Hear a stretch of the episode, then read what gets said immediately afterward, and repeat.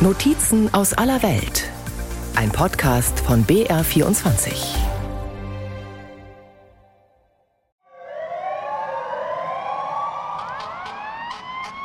A number of heroes emerged this morning in a tragic fire at 575 East 165th This Street. in young the boy was leaning The from the window, right? So he was saying, "Catch me, catch me." So he jumped from the top floor. Uh, wasn't no fire engines at all. What happened? What went wrong? Burn, baby, burn. Round out. We shall overcome. Those buildings burned. This building burned somewhat, but the buildings down here burned. And I remember waking up one morning and there was a huge blaze. Ich erinnere mich, wie ich früh morgens aufwache und da ist dieses große Feuer. Ich war so fünf Jahre alt, ein kleines Kind und dachte, wie schön. Ich hatte keine Angst, dachte nur, wow, was für ein großes just Feuer. felt like, wow, what a big fire.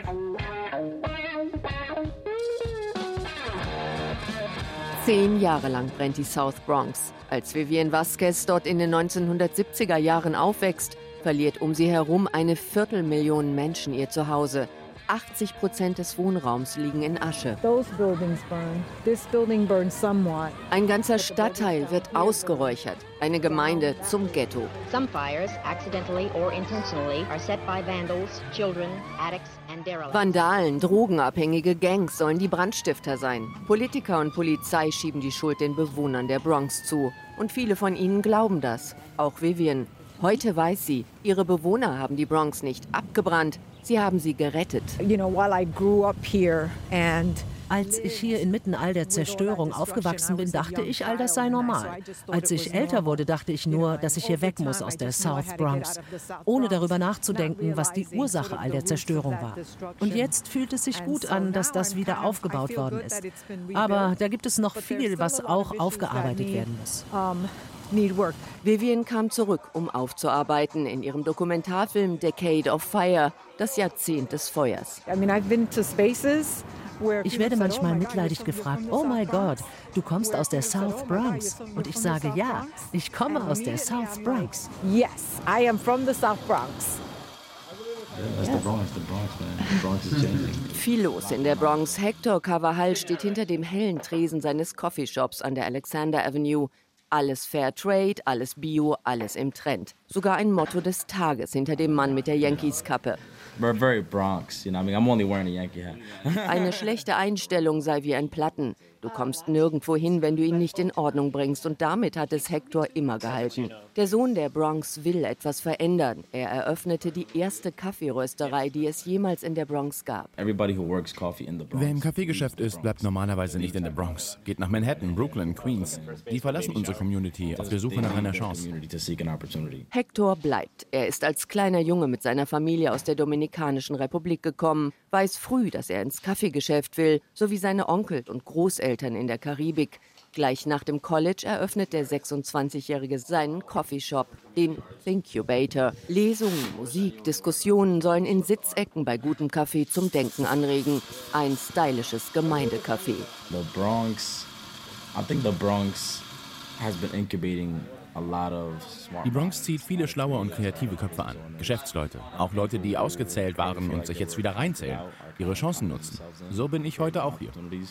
And that's kind of even how I came about to be here I am today. Hectors Thinkubator ist nicht der einzige Kaffeeladen hier, in dem die Leute Matcha Latte oder den Flat White mit Hafermilch trinken, statt das bittere Zeug gegenüber an der Tankstelle. Gasolina steht in blauen Leuchtröhren auf Spanisch über Stars and Stripes.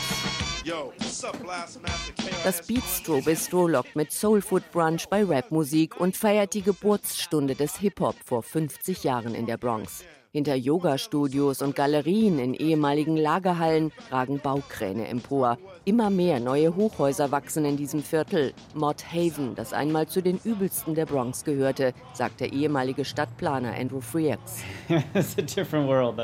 Das war in der Tat eine andere Welt hier. Ich weiß noch, wie ich hier zum ersten Mal rumlief, um jedes Gebäude und seine Verwendung zu dokumentieren. Es war ein warmer Abend und ich erinnere mich, wie furchterregend das hier war. Als einer aus dem mittleren Westen hätte er sowas noch nie gesehen. Selbst während seines Militäreinsatzes im Irakkrieg habe es nirgends so ausgesehen wie in Mott-Haven noch vor zehn Jahren. Viele Gebäude standen leer. Dazwischen überwucherte Schuttplätze, die Bürgersteige dreckig. Das fühlte sich unsicher an.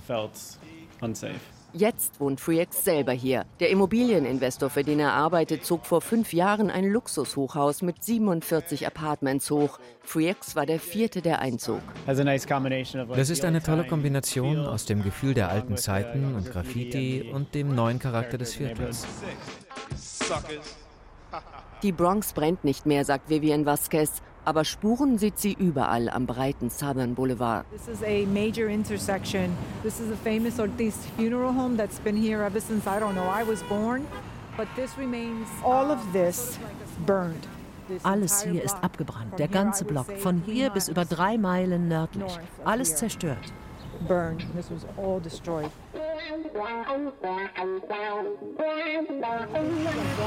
And all of that area it's,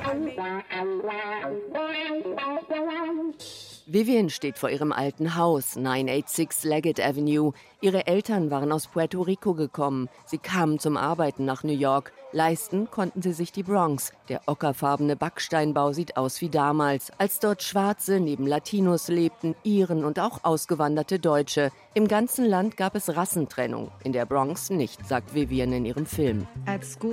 In der Schule sangen wir die amerikanische, die afroamerikanische und die puerto-ricanische Hymne. Da war diese Offenheit unserem Leben gegenüber und das Gefühl von Möglichkeiten und positiver Aufgeregtheit. Wir fühlten, dass wir alle gleich waren. Die Stadtpolitiker nehmen ihnen diese Illusion. In New York wird es eng, Bauflächen müssen her. Die Fläche der Bronx wird immer attraktiver. Die Stadtplaner markieren ihr Revier, Redlining. Sie ziehen eine rote Linie um die South Bronx, sagt Joe Flood, Autor des Bronx-Buchs The Fires. Any neighborhood that has jedes Viertel, das 5 bis 10 Prozent puerto-ricanischen Bevölkerungsanteil hat, wird als abfallendes Viertel betrachtet. Hausagenturen, Banken, Versicherungen stufen diese Viertel als riskant ab. Auf Karten werden sie rot umrandet. Das Redlining ist ein schlechtes Zeichen. Gebt keinem hier Kredite, schließt mit diesen Leuten keine Versicherungen für Hausrat oder Feuer ab. Unter dem Stichwort Stadterneuerung verschwinden viele Armenviertel in Manhattan.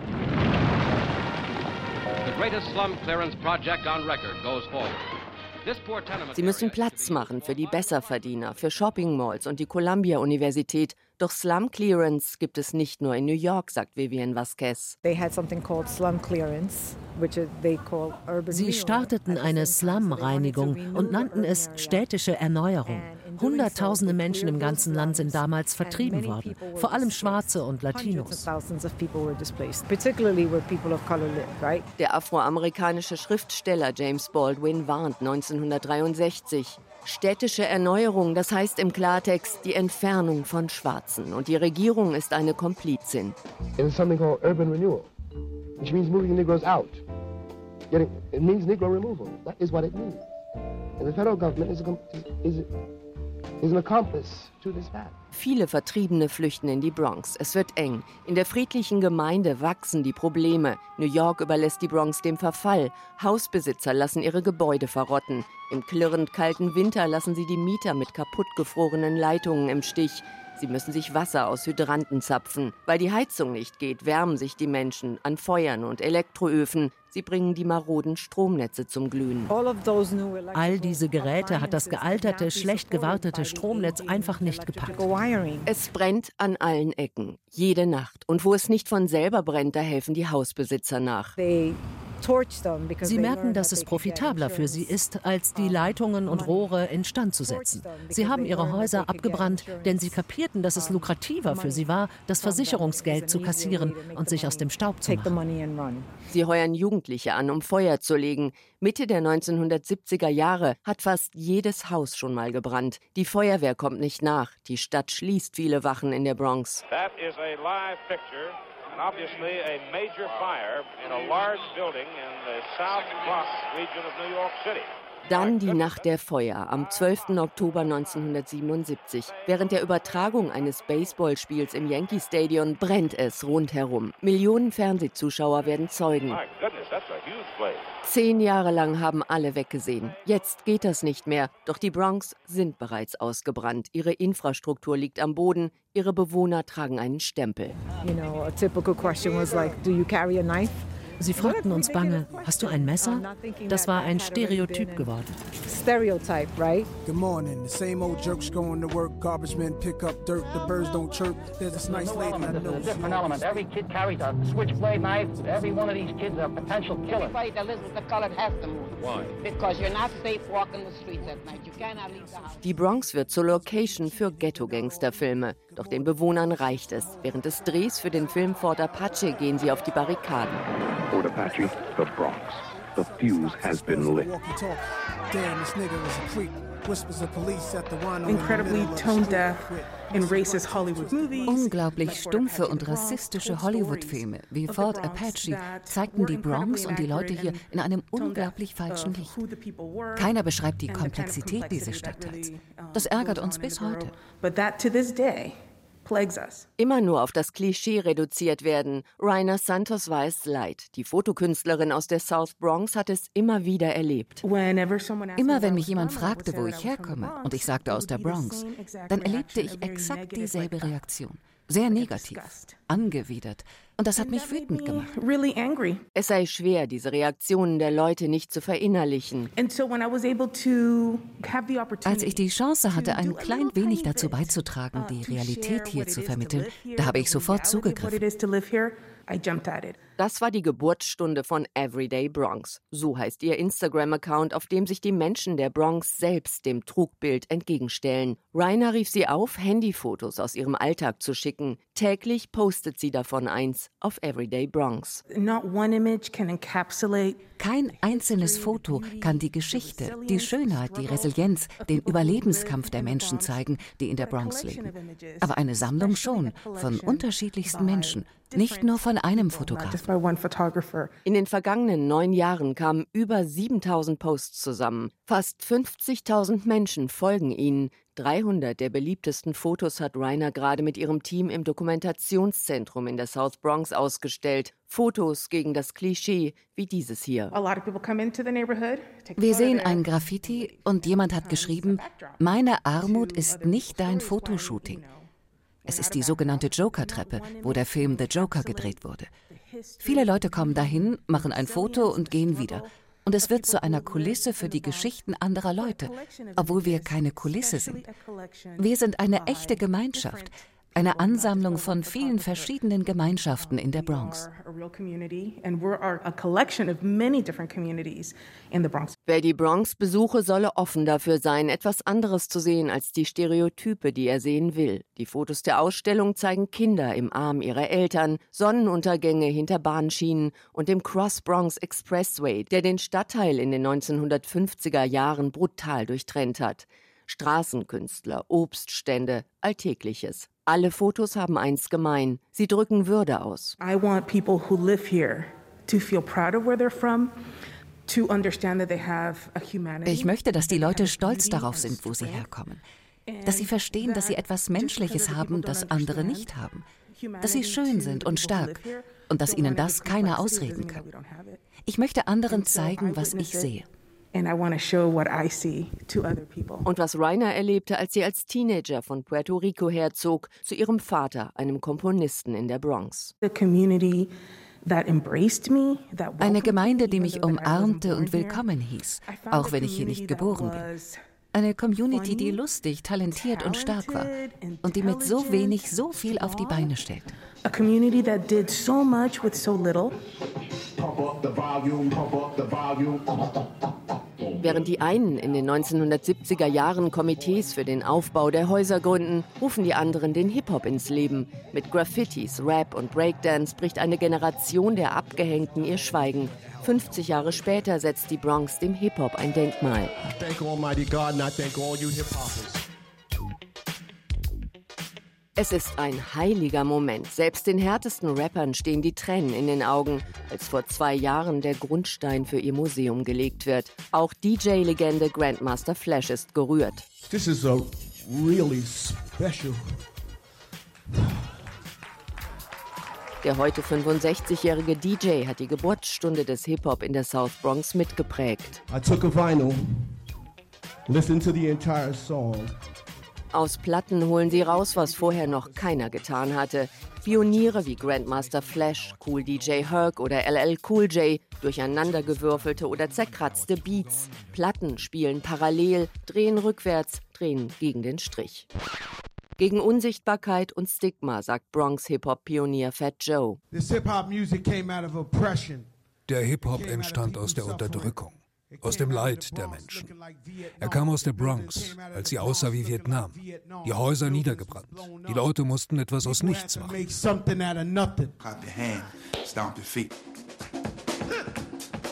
Die Bewegung startet 1973 in der Wohnung von Cool DJ Herc. Auf seinen Blockpartys tauchen auch die ersten B-Boys auf mit ihrem Breakdance.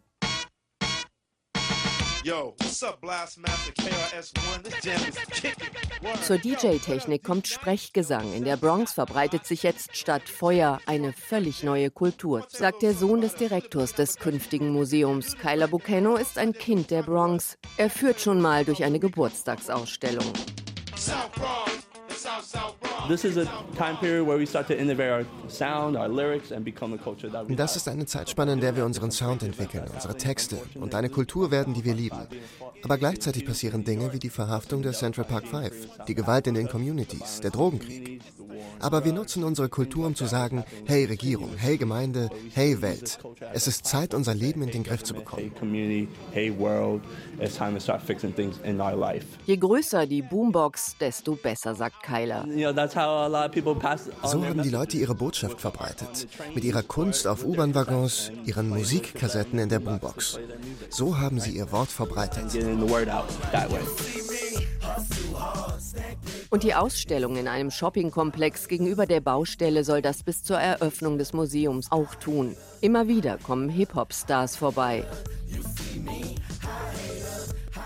Rapper Mano wurde vor 50 Jahren in die Hip-Hop-Kultur geboren. Wir sind damit aufgewachsen, diese Musik zu hören, von all den Größen hier. Für seine eigene Rolle bei einer Entführung im Krieg um Drogen saß er zehn Jahre im Gefängnis. Wir sind in einer Straßenkultur aufgewachsen, in der wir uns selbst gesucht haben. Hip-Hop war für mich ein Weg rauszukommen aus einigen Dingen, in die wir verstrickt waren. Er hat uns ermuntert, die Sache besser zu machen things better. In einem kleinen Park in der Nähe rappt Rockefeller ihren alten Song. You know, call myself Rockefeller because I was rocking the fellas. Rockefeller, weil sie die Jungs gerockt hat, lacht die zierliche Latina mit dem schwarzen Pferdeschwanz, nicht etwa, weil sie etwas mit dem so ähnlich klingenden Milliardärsclan zu tun hätte. Had nothing to do with the wealthy family. Ich hatte mit der wohlhabenden Familie nichts am Hut, aber ich habe alle damit beeindruckt, wie ich getanzt habe. Das hat mich zu einer gemacht, die die Fellas gerockt hat. Die Leute haben gedacht, großer Gott, das ist eine Frau, die da ihren Körper schwingt. Die heute 52-Jährige war eins der ersten B-Girls in der Bronx, verschaffte sich Respekt in der Männerwelt der Breakdancer. Du kannst das nicht. Frauen sind nicht stark genug dafür, sagten sie. Gib's auf. Und je besser ich wurde, umso gekränkter waren sie. Ich sagte, ich bringe es anderen Frauen bei. Seid darauf vorbereitet. Wir werden mehr. In ihrer Familie aus Puerto Rico lief stets Musik und überall. As a child, my family always had music. Musik ist Teil deiner Latino-Kultur, die du als Einwanderer mitbringst. Beim Hören kommen Erinnerungen. when you immigrate, that's the one thing you bring with you that you can play and it reminds you of the past. Hart mussten sie sein, um hier zu überleben, sagt Rockefeller, die mit bürgerlichem Namen Anna Garcia heißt. I mean, I feel like there were poor neighborhoods in all of New York City. Natürlich gab es mehr arme Viertel in New York. Aber in der Bronx kam dazu, dass sie versucht haben, uns Schwarze und uns Latinos zu vertreiben. Es gab diese Wellen. Erst brennen sie das Viertel nieder. Dann lassen sie Crack auf uns los und dann kommt AIDS. Welle für Welle, wo du Angst hast, die überlebe ich nicht. Es fühlte sich ein wenig wie ein Genozid an, dass du vernichtet werden sollst. It's almost like a genocide or a destruction that's going to happen to you. Rockefeller erinnert sich an die Angst ihrer Eltern, wenn sie sich an ihnen vorbei nach draußen schlich, um endlich die Tänze zu lernen, bei denen sie führen konnte, nicht die Jungs. Erst in Clubs, dann auf der Straße. Das erste Mal war schwer. Ich wusste nicht, ob ich mit den Jungs mithalten konnte. Ich war die einzige Frau. Angst hatte ich nicht, aber jetzt tanze ich auf der Straße. Ständig im Blick der Polizei, die zu der Zeit gerade hart durchgriff, um das kriminalisierte New York wieder sicherer zu machen. Im Visier hatten die Cops vor allem Schwarze und Latinos. Es gab Massenverhaftungen. In den späten 1980ern konntest du für den Besitz eines Joints ins Gefängnis gehen. Wenn sie dir nachgewiesen haben, dass du das Marihuana verkaufen wolltest, konntest du bis zu 25 Jahre bekommen. Sie wollten uns weghaben. Auf Blockpartys halten sie zusammen, um sich aufzubauen, mit Hip-Hop. Rockefeller liebt das Breaken bis heute und die Botschaft dahinter. Als diese jungen Leute den Hip-Hop kreiert haben, war ihre Message, ich bin was wert. Ich bin es wert, geliebt zu werden. Gebt mir eine Chance. Seht, was ich mache und lasst uns reden. Als Tanzprofessorin an der renommierten Universität New School in Manhattan gibt Rockefeller diese Botschaft weiter. Sie macht Workshops für junge Frauen in der Bronx, um ihnen einzuimpfen. Seid stolz auf euch, seid stark. Ihr seid die neue Bronx.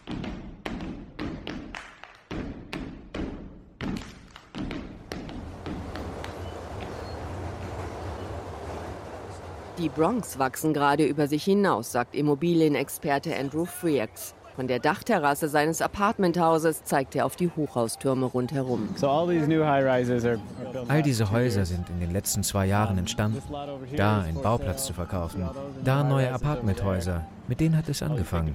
Die werden jetzt alle fertig.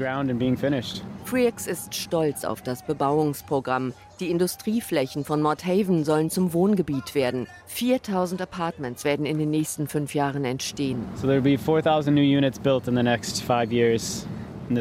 Doch für die meisten aus der Bronx sind sie unerschwinglich. Die Monatsmiete für ein Dreiraum-Apartment liegt bei rund 5000 Dollar. Der Schnitt der Mieter hier verdient aber höchstens 35.000 Dollar im Jahr.